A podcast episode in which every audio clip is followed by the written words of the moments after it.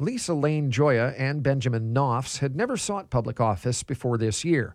Both say personal frustration with politics and politicians prompted them to join alternative parties and launch their own campaigns.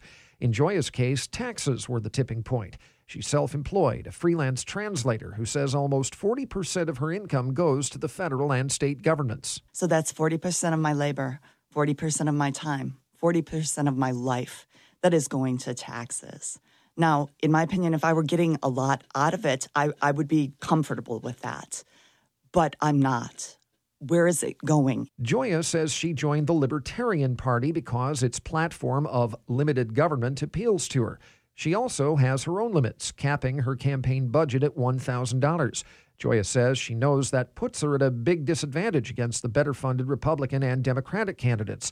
But she says money is part of the problem with the political system. It seems to me that the Republicans and Democrats have created this huge bureaucracy, this this monstrous bureaucracy that that really isn't benefiting us. It's benefiting them.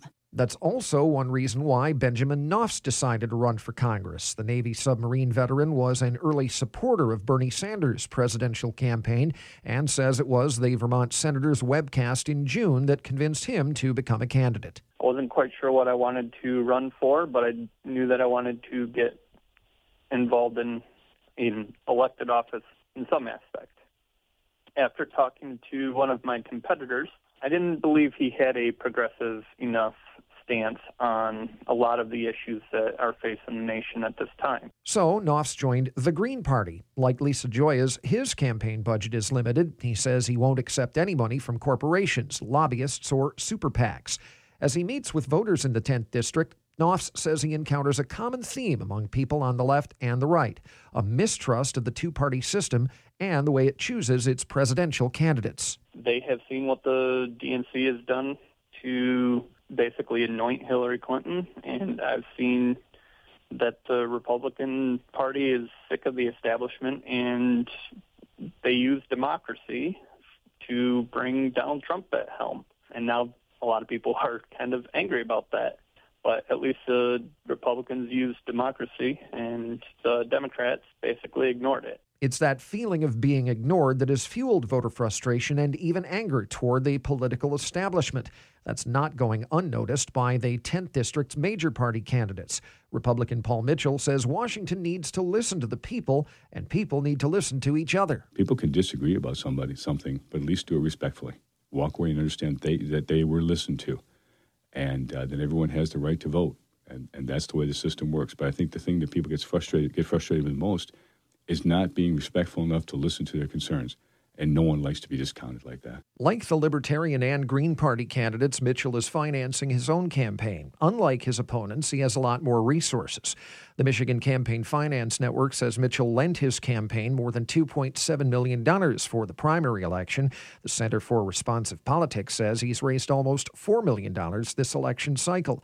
Lisa Gioia and Benjamin Nofs say money in politics is part of the problem. Mitchell says it won't be if he's elected. I'm not running because I need a job. I'm running because I think it's seriously screwed up and we have a lack of people who will stand up and say, this will participate in making it better. I don't believe I have every answer in the world. It takes incredible ego to think you're the only guy smart enough to solve a problem. Mitchell says good lawmakers should care more about their constituents' jobs than their own.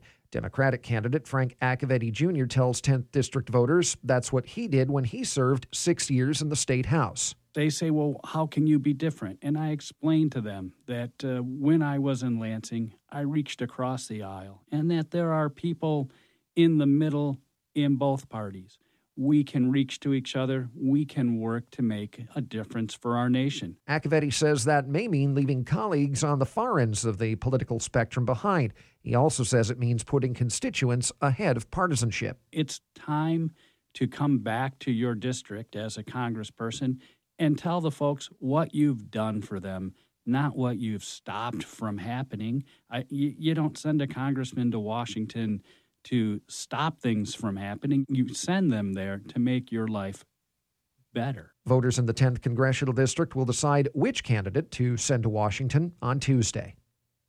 I'm Pat Batchelor, WDET News.